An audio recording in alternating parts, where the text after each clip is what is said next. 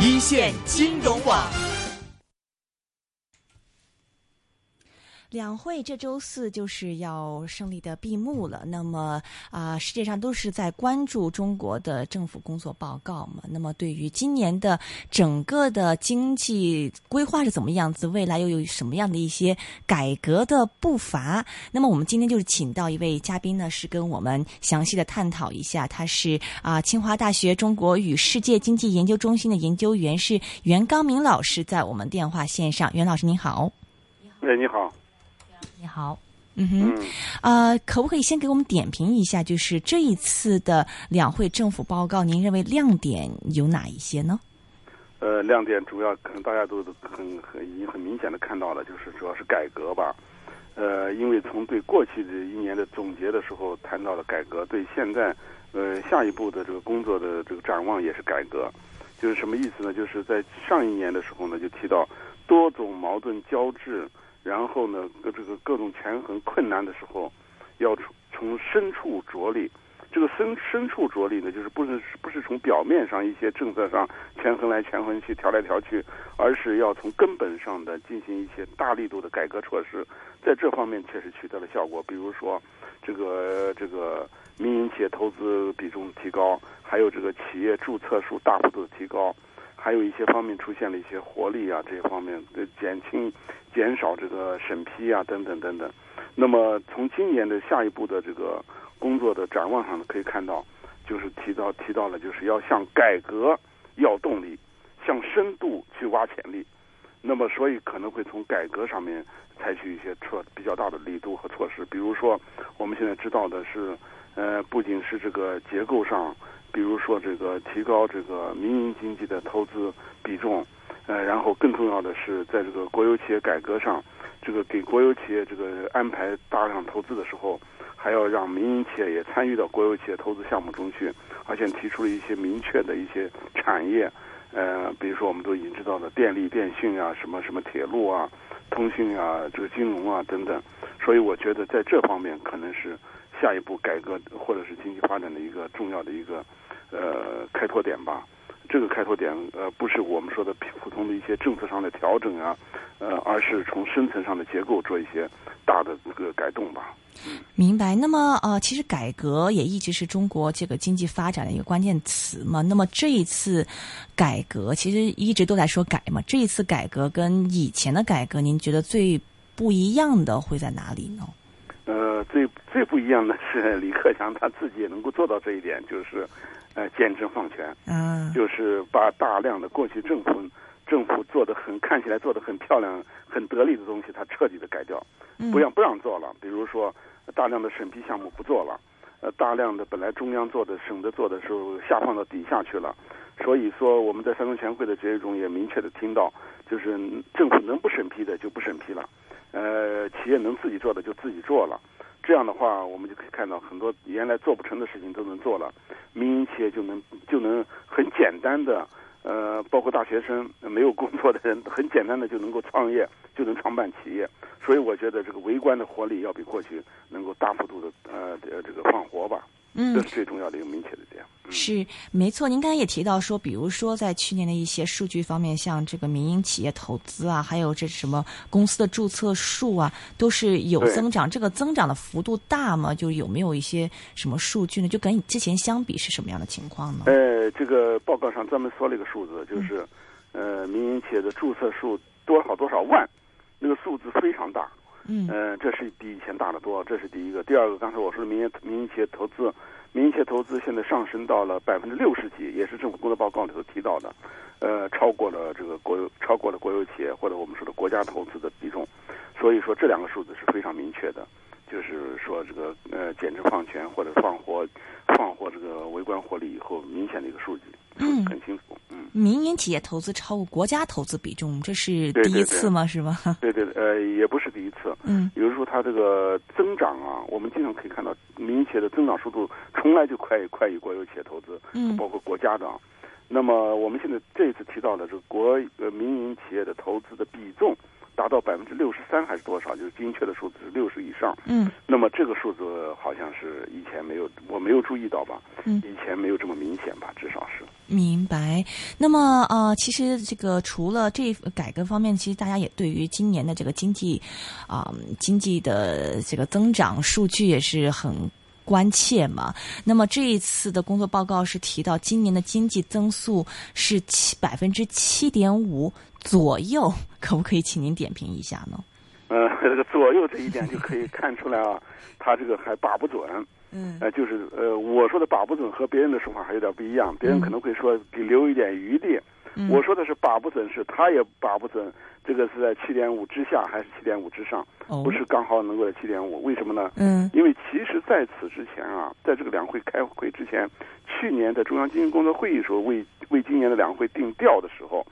就有过一个很强的一个说法，就是明年中国经济就指的是今年二零一四年的中国经济的增长速度可能会下调到百分之七。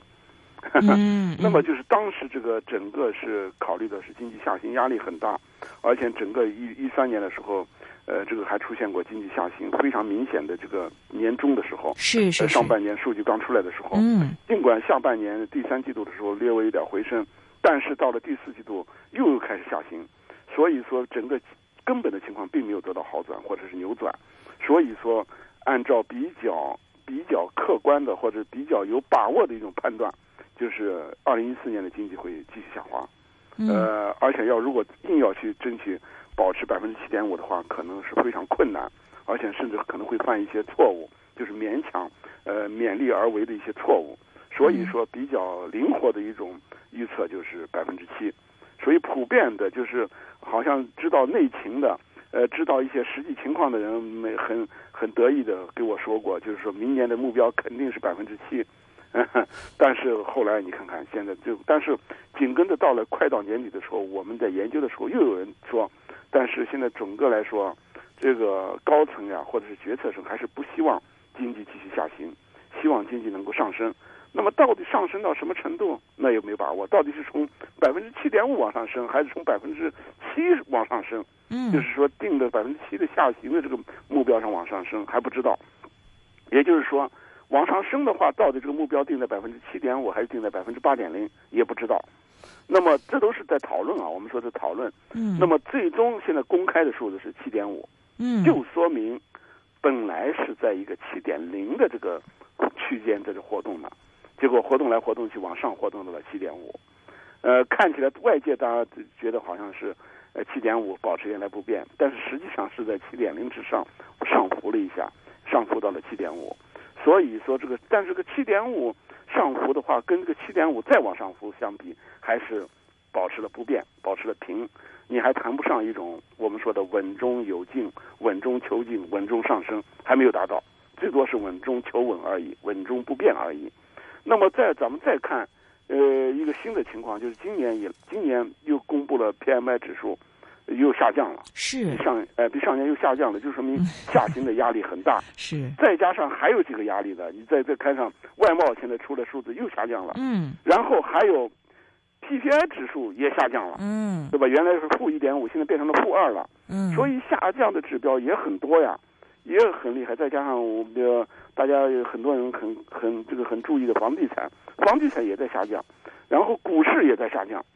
所以说，我们看下降的这个因素是非常多的。那么你在这种情况下，很可能原原来这种指标就会下就会往下调，而比较保险一点。因为你要是整个都在 整个都在下降的话，你要硬要往上上的话，那又会出现很多问题。那么现在没有说往下调，就说明他还在寻找一种往上找的一些积极因素，或者寻找一些新的办法。可以，这可以看出来。咱们这个决策层，或者是咱们这个筹划、这个规划的部门，还是还是想办法克服困难，还是往上走，不是往下走。所以我们说，这个七点五的指标是在困难压力下的一种积极的指标，是一种往上走的指标。但是再往上走，我们现在我前面分析了那么多，都是往下走的一种压力，就能说明这个往上走的这个空间不太大，不太大，也不会超过七点五多少了。因为现在我们已经变成了一个几乎成了个定局了，就是前几年啊，嗯，在这个一一年的时候，从百分之百上一年的百分之十下落到百分之八九以后，嗯，然后在八百九八七以下以后，就是再也很难上了，确实是很难上了。嗯，而且就照被被有些人不幸言中，这个不幸言中，我指的是真的是不幸，就是说中国经济可能要下台阶，可能要大幅度的经济下增速下滑。那个时候说这个话的时候啊，还不敢肯定，可能它只是一个波动，可能再过上一两年又回去了，但是现在回不去了。嗯，现在看来就是要想回到百分之八都很困难了。嗯，所以我们可以这样说，这个百分之七点五是在不想下，但是又很难上的情况下，呃，确定的一个呃区域区域区间吧。而且这个报告中有一句话用的很用的很很，我是很费很费心的一句话，就是呃多家呃多方面比较，几经权衡，你看看 权衡来权衡去，最后上也上不去，对吧？下也不能再下。所以说，这个指标我觉得是，也就是框定在这了吧？嗯呃，说明了这种困难的压力之大吧？嗯，也也表明了这个决心，也决心不小吧，不想放弃的这种这种境况吧。明白。我记得去年这个李克强总理是提出一个经济的区间论嘛，然后就是说，就是经济维持在某个区间。我记得去年的这个区间的底位是。百分之七点五，目的就是为了保就业。那么今年这个七点五都都好像有点困难，这这保就保就业会不会有一点困难呢？嗯，你说的非常的正确，这个这个词语的用法已经明显的改变了。去年七点五是个底线，嗯，今年七点五变成个中线了。是，你想吧，七点五左右，要不然是我底线是应该七点五以上。那才叫底线嘛，对吧？嗯。所以现在这个现在这个中线已经下移了，对吧？过去这这底线是七点五，那中线起码七点七吧。现在是底线，现在我们这个建七点五变成中线了。那么它还有个说合理区间是上限是通货膨胀三点五，下降下限是就业。其实我们现在下限是保住了，下限我们去年这个公布的这个这个就业人数达到一千三百万，一千万。是这个这个就业是能够达到达到，呃，过去经济增长百分之十才能达到的一种增增长程度了，就说明中国经济居然能够在经济下滑情况下，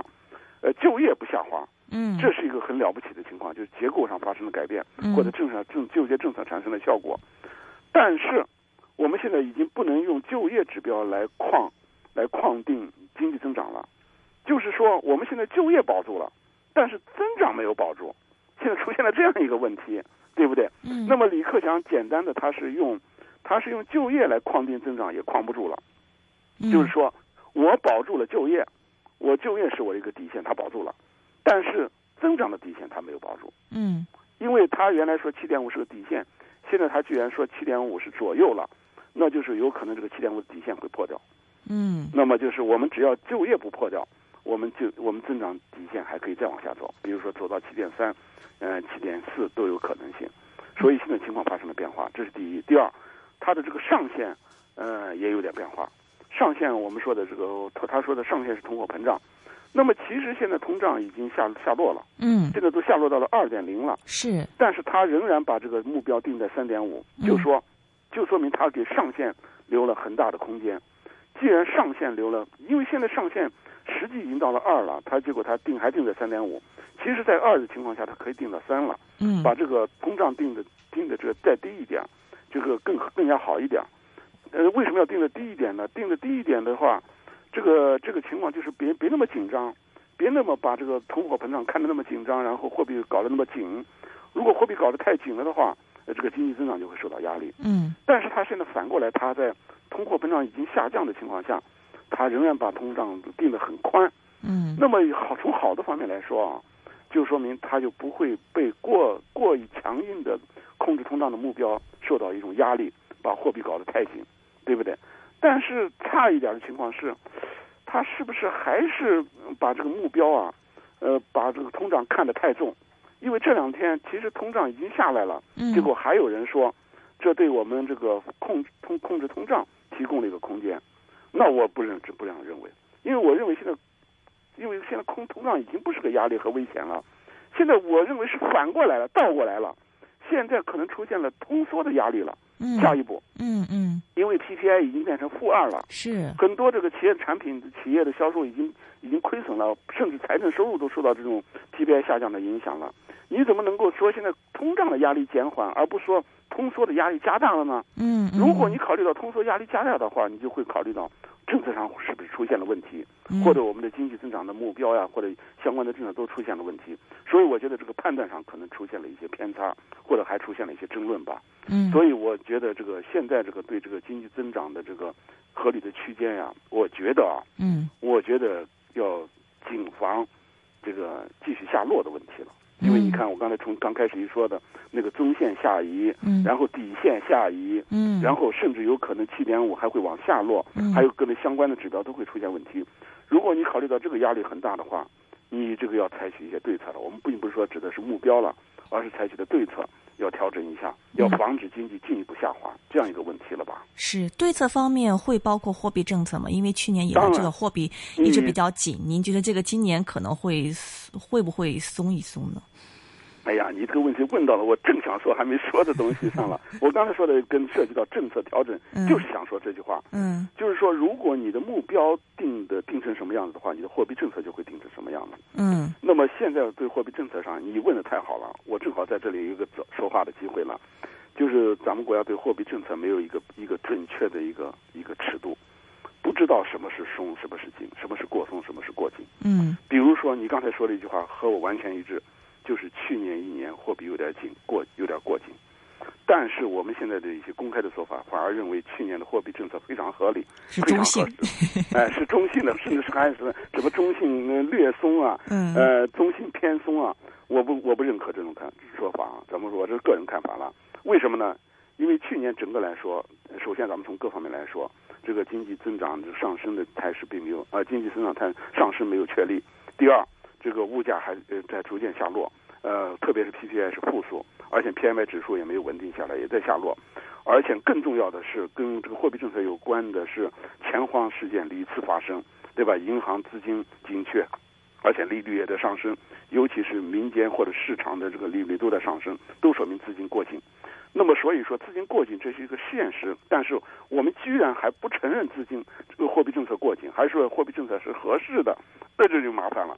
因为去年这个货币呃 M 二的这个增长数字最后确最后定在了百分之十三点六，嗯最后年底的时候，嗯但是这个十三你不能说十三点六比比这个你原来年初确定的百分之十三高了，就说明它放松了。那年初的确定可能有点过紧了呢，过低了呢，对不对？嗯呃，反过来，我们国家从来就没有低到过百分之十三点六的时候，而且这个你也不能说过去的百分之十四、十四、十五就高，甚至我认为百分之十四都低了。为什么？在钱荒发生的时候，六月份的时候，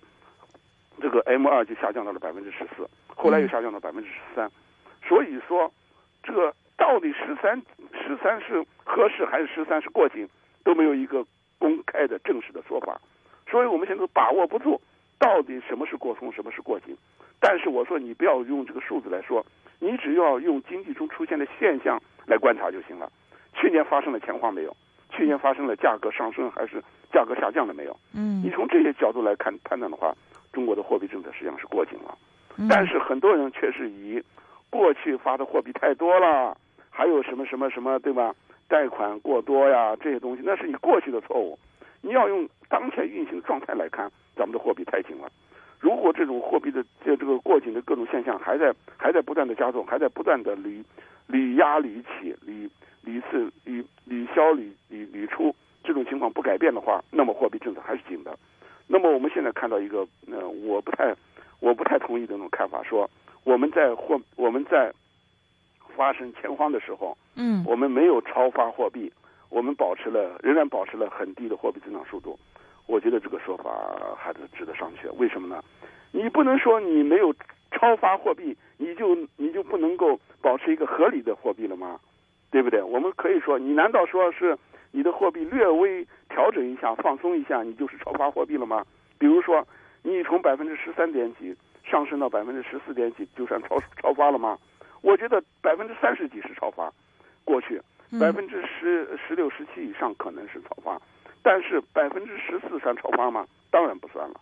所以我觉得现在这个货币把它定在百分之十三，就认为是合适的，我觉得这个值得商量，值得这个讨论吧。嗯呃，那么再加上现在咱们国家出现了另外一个严重的问题，就是一个向下循环的问题，就是这里头工作政府工作报告里提提到一句话说的，说的是我经常研究注意的一句话，就是我们的货币政策呀，我们的货币的增长速度大致上要和这个经济增长的这个情况要相适应，比如说要和名义 GDP 的增长速度相适应。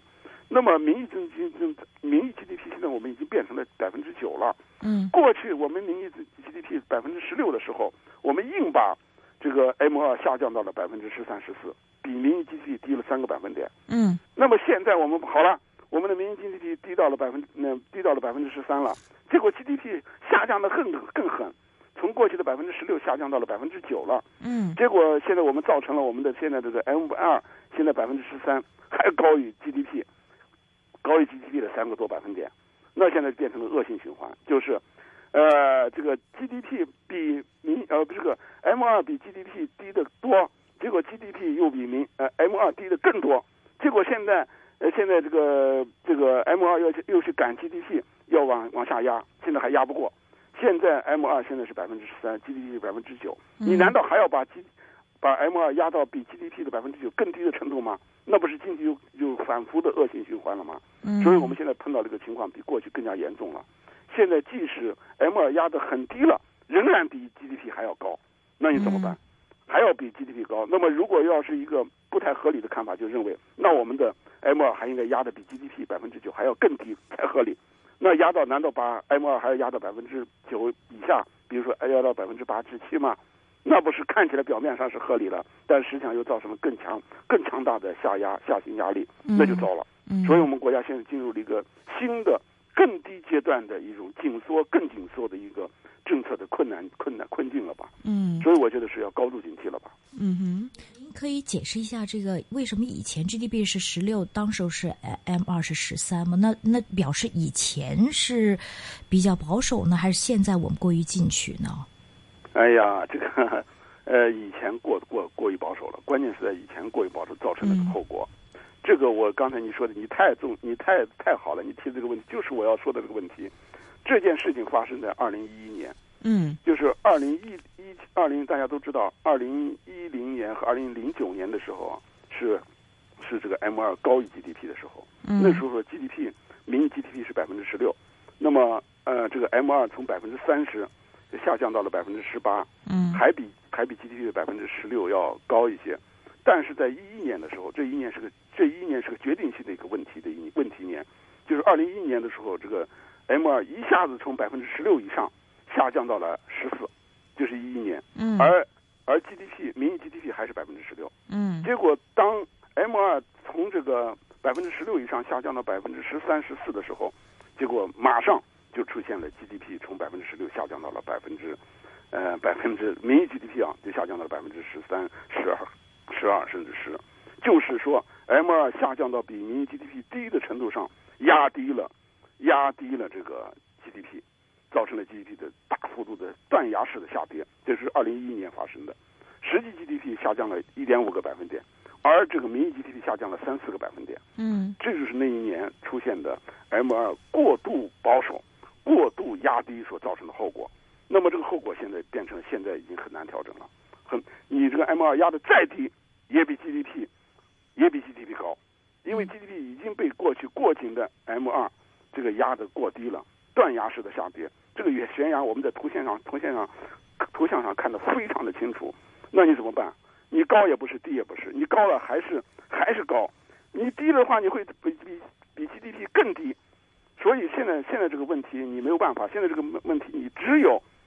要保持住呃 M 二必要的高度，即使比 GDP 还要高，你也保保持高度，要不然你不保持高度的话，你会造成巨大的这个我们说的衰退的压力，或者说我们说的下行压力，那就麻烦了。所以我觉得在过去犯了错误的情况下，我们不应该再犯错误，再延续这个错误了吧。嗯，但是也有人是认为说，这个国家这方稍微紧一紧，是先把那个影子银行的问题给解决一下，因为这方面问题也挺严重的嘛。您怎么看呢？如果再一放松的话，会不会会不会这影子银行又又又这个死灰复燃？因为影子银行一出现，其实对于实体经济来说也不是一件好事吧？哎呀，你问的都是问到点子上了，问的专家型的水平的东西，这是也是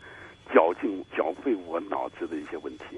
这个我是比较比较反对，不同意这个货币这个过境，我我希望我认为过紧会造成严重后果。但是它紧了也有也有它的好处，就好处就是你刚才说的，就是影子银行。嗯那么六月份的时候，影子银行这个这个太猖狂，那么他所以把这个影子银行把这个货币一紧以后，影子银行一看没有希望了，他绝望了，他就不会再去到这种各种各种各种不正规的融资上去猖獗去了。果然，在十月份和十二月份发生过两次呃小型的钱荒，嗯但是那个小型的钱荒很快就下落下去了。为什么呢？因为他对这个中央放松货币的这个呃希望已经破灭了，所以他也不敢猖獗，所以这个。紧缩货币，它的确起到了控制银影子银行这个这个猖狂的这种这种效果，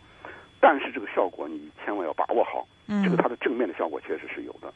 但是反面的效果你你可不能控制的过头了，把咱们正常的经济也控制下去了，嗯所以这个度一定要把握好。我觉得我们这个度把握的不太好，对吧？它的方向，它的想法是合理的，但是我觉得度有点过头了。你要度控制到影子银行不太厉害，但是又不发生钱荒。那就是这个到家了。当然，这个到家很难，我不能说，我不能说说到家很难，我们就不像不以这种高标准要求了。嗯所以我根据这种情况，我觉得啊，他控制的这个有它的道理，但是控制的还是过紧了吧？再稍微再稍微再松一点点吧，比如说松个零点三到零点五个百分点，咱们再试试看，对吧？试错一下，观察一下吧。所以刚才你说那个道理有它的道理，但是绝对不是说啊，我们稍微调整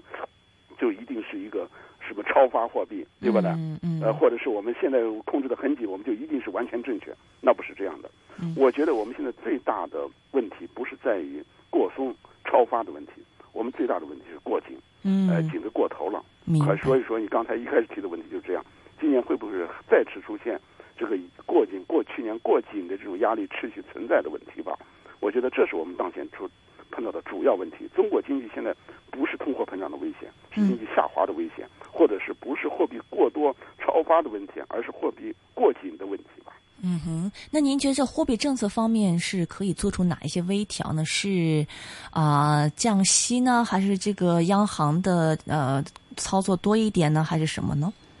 那当然是，我觉得是整整体上货币数量，就是 M 二的货币数量的调控的目标嗯要再调的再松一点。如果你这个不敢调松的话，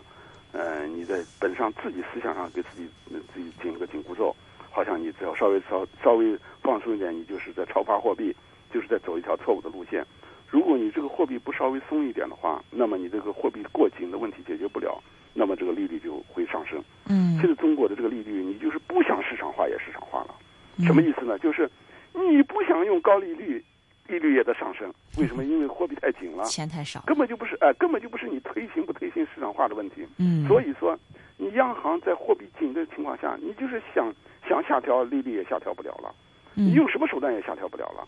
所以我们说，最关键的是货币要放松到合理的程度。我不能说我一放松，马上马上就就说好，你是超发货币，你是祸国殃民，你是搞通货膨胀，嗯不能这样吧？不能这样扣帽子吧？嗯所以我觉得下一步的我们的货币调控的这个目标啊，呃特别是货币数量的调控目标啊，应该找一个合理的，再稍微比现在目前过紧的情况稍微再稍微再调整一下吧，稍微往松的调整一下，我们就更更加走向一个正确的道路。所以我一开始就说，我们国家在这个货币到底松和紧一个准确的一个数量指标上还没有找到。嗯您现在觉得是百分之，我们觉得百分之十三点十三点二、十三点三，稍微有点紧了。那我们是不是能够提提高个零点几个百分点试试看呢？你连试都不敢试，你非要在这个紧的程度上始终的僵持在这儿，那也是有问题的吧？所以我觉得关键还是在货币的调控的目标上，要有一个要有一个新的一个目标来确定才才好，明白其。他都都没办法。是，那么中国经济的增速下滑，也有很多，嗯就是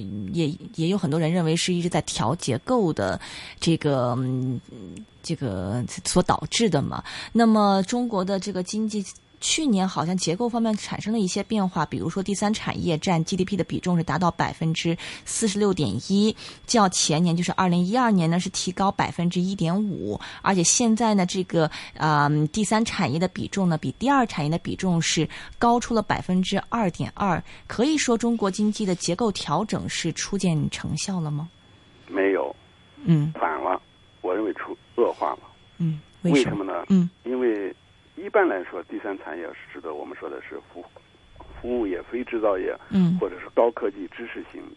可是中国的第三产业搞错了，中国的第三产产业是房地产。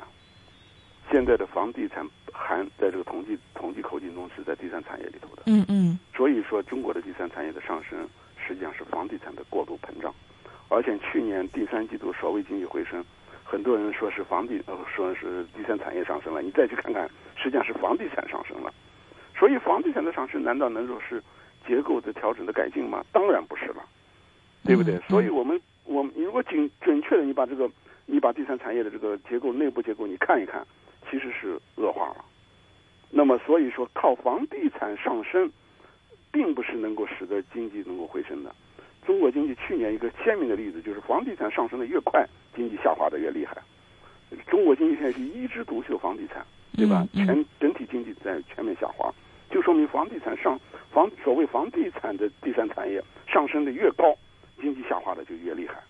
这是毫无疑问的。那么所以说，中国结就就在这一个结构上，就这个三次产业结构上都出了问题，房地产过高造成一种假象。造成一种所谓的什么结构升级、结构调整改变，好像是第第二产业物质生产产业下下落，这这个这个非物非非物质投入的产业上升，那完全是完全是搞错了吧，本末颠倒了。嗯，所以说，所以说我们说这个第三产业这个用第三产业这个这个这个数字来来这个来衡量来测算有一很大的问题，这是第一个问题。第二个问题，这个结构中实际上中国最大的结构问题是。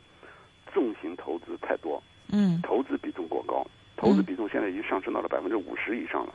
就是我们说的重投资轻消费，或者是呃，或者是我们说的是重出口，呃，轻内需。我们的内需主要是轻消费了，还是轻消费了？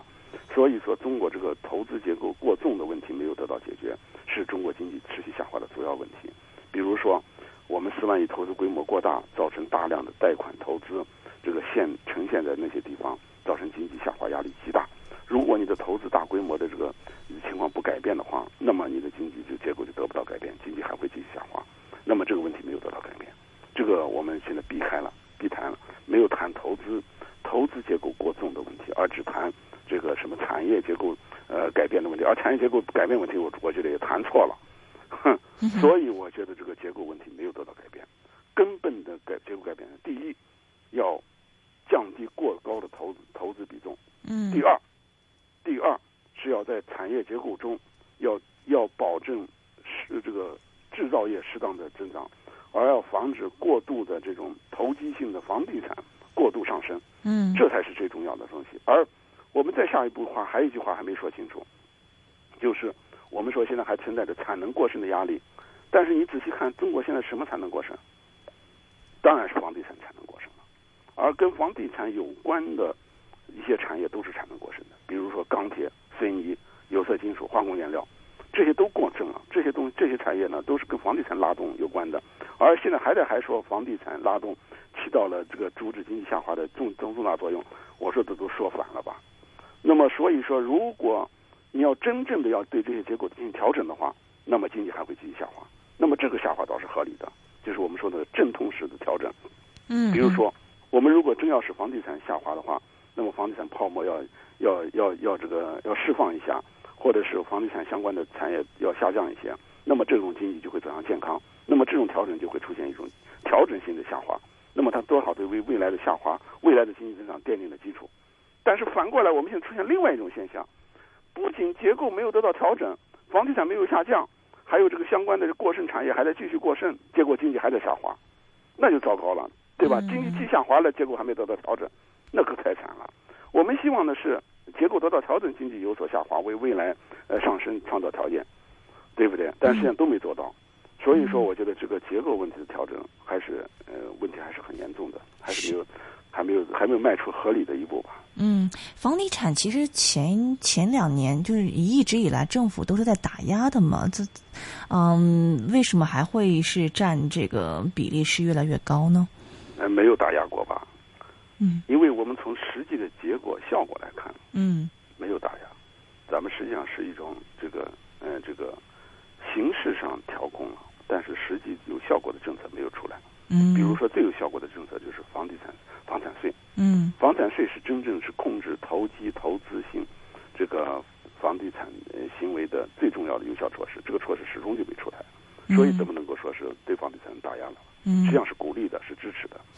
就是千方百计的担心任何政策出台可能会对多买房子的人产生冲击。这种政策从来就没出台过。嗯嗯。呃，我们应该用实际的效果和实际的作用来观察这个政策到底是打压还是鼓励吧。嗯，所以说，嗯，去年的这个经济下滑也不能是说是因为结构调整引起的阵痛了。对，我我我刚我前面都已经说了，嗯，呃，去年的经济下滑有几个重要的原因，嗯，对吧？第一是房地产呃太高，房地产高了以后，它就会经济就其他方面就会受到挤压，因为房地产占的这个占的这个货币太多，占的资源太多，那么所以说整个经济就下滑了。嗯，呃，再就是房地产本身原来就过剩，嗯，这个过剩了以后，它高在高点上了以后，它就再再上不去了，它好像它就就就是增长，它的增幅也在下在下降，嗯，所以房地产是造成整个经济下滑的最重要的因素。嗯。那么咱们再往后再推，再往深层推，那么投资过重也是经济下滑的呃一个重要原因，对吧？嗯，再往后，咱们前面都说到了，就是跟这个货币过紧也有很对吧？货币。过紧呢，是由于前一段时间货币过松，它被迫过紧，没有办法。嗯，那么，所以说这样一系列的各种各样的因素，都造成经济下滑的压力，呃，得不到这个缓解吧。明白。那么最后一个问题就是两会的这个工作报告，您觉得哪一方面可能会对您刚才提到那几个问题是有所琢磨，就未来有所改进呢？呃，我觉得是呃，还是前面说的，因为它有些地方，呃，这个比如说，嗯、说的不是很明确，但是我要想办法像你一样去去要去寻找它。在呃二零一四年的工作重点方面，第一条它摆在了改革上。嗯那么像改革要动力，要潜力，嗯对吧？改革这个动力上，我觉得有有有有亮点。嗯什么意思呢？就是如果说我们真的让民营企业啊能够大量的进入过去不让进的领域，嗯改变这种格局。举个简单例子，石油。嗯这个你比如说石油啊，美国为什么页岩气改变了美国呢？嗯就是美国有大量的民营企业、中中小企业，呃，在这个能源在这个页岩气里头开发，呃，开发的井特别多，成千上万。可是中国到现在为止不允许企业、民营企业进入石油领域，嗯所以人家美国这个专家就认为中国根本就搞不成美国这样的页岩气，因为中国没有那么多小企业进入石油。嗯所以说，如果中国真的让小企业、民营企业也都进入石油领域，像美国那样，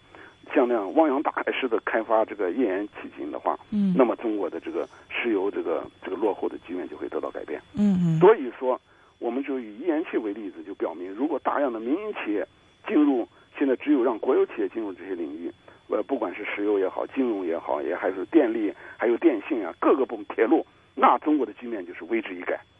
所以这是真正是向改革要动力，对吧？要潜力、要发展的一个最重要的一个方面吧。而且我们可以知道，现在有我们说是对民营企业，比如说这个或者是创办企业大幅度放松，什么先证呃先先先证后照啦，是不是这个做法做呃变成了先照后证啊？就先照后证，我们只要有先有执照了，管你呃审批不审批，我们都可以干了。那然后这个企业的这个活力或者企业的开发空间，或者特别是大学生创业的开发空间要是创造起来的话，那么中国经济就会出现八十年代呃出现过的那种情况，对不对？嗯嗯，完全通过这个这个一个改变体制的改变，出现一个改变。如果说我们仅仅只是在正常调来调去，调不出多大名堂来。嗯，所以我觉得，如果是李克强真的在这方面下大决心的话，嗯彻底取消我们说的什么审批啊，什么什么什么，是不是各种各样的什么什么权力的这个控制啊？那么中国经济会真的会出现一个很大的改变，这是第一个问问题。第二个问题就是我们这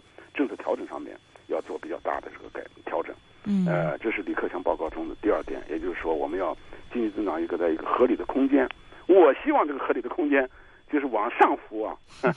那么就浮到呃上面去，你把这个七点五作为底线往上浮。但是我又不得不警惕，我们国家现在有些结构问题没调整。如果你硬要在结构没调整的情况下把目标调调往上浮的话，那就会造成对对你这个调整空间、调整结构做成一个限制了。你害怕经济下滑，你结果不敢进行结构调整。嗯反过来，我现在考虑到了这个房地产这种危险性，必须进行调整，所以我宁可给这个调整留下空间，让经济稍微下滑一点，留一个过渡期间，然后为以后的增长创造更好的条件的话，那么我我可以允许我自己啊觉得可以可以认可让这个呃这个增长速度可以稍微下调一点，让结构调整进展一下。但是我们现在还没有看出结构调整有很大的这个决心，很大的一种方向性的动力吧。所以我觉得，但是不管怎么说，他把自己限制在了一个限制在了一个增长的一个空间在在内了。反正至少它不能下滑到比七点五低的过多的程度上吧，七点五的左右嘛。嗯。那么如果有这样一个东西的话，他就会心里头就会警惕，或者就会会目标高一点，就是千万不能再犯错误了，不能再犯货币过紧、投资过重。或者呃房地产过旺、过过过多、过高的这个错误了，嗯哼，这个错误给它造成一定限制的话，那么中国经济还能走得更好一点吧？明白，这是我的啊，这是我的我的我的想法，我我的好吧？好的，好的，非常感谢是袁老师啊，他是来自清华大学中国与世界经济研究中心的研究员，是袁刚明教授给我们啊详细点评了一下中国经济以后的这个发展，还有他对两会政府工作报告的啊一些点评。谢谢你，袁老师，谢谢袁老师，好好好。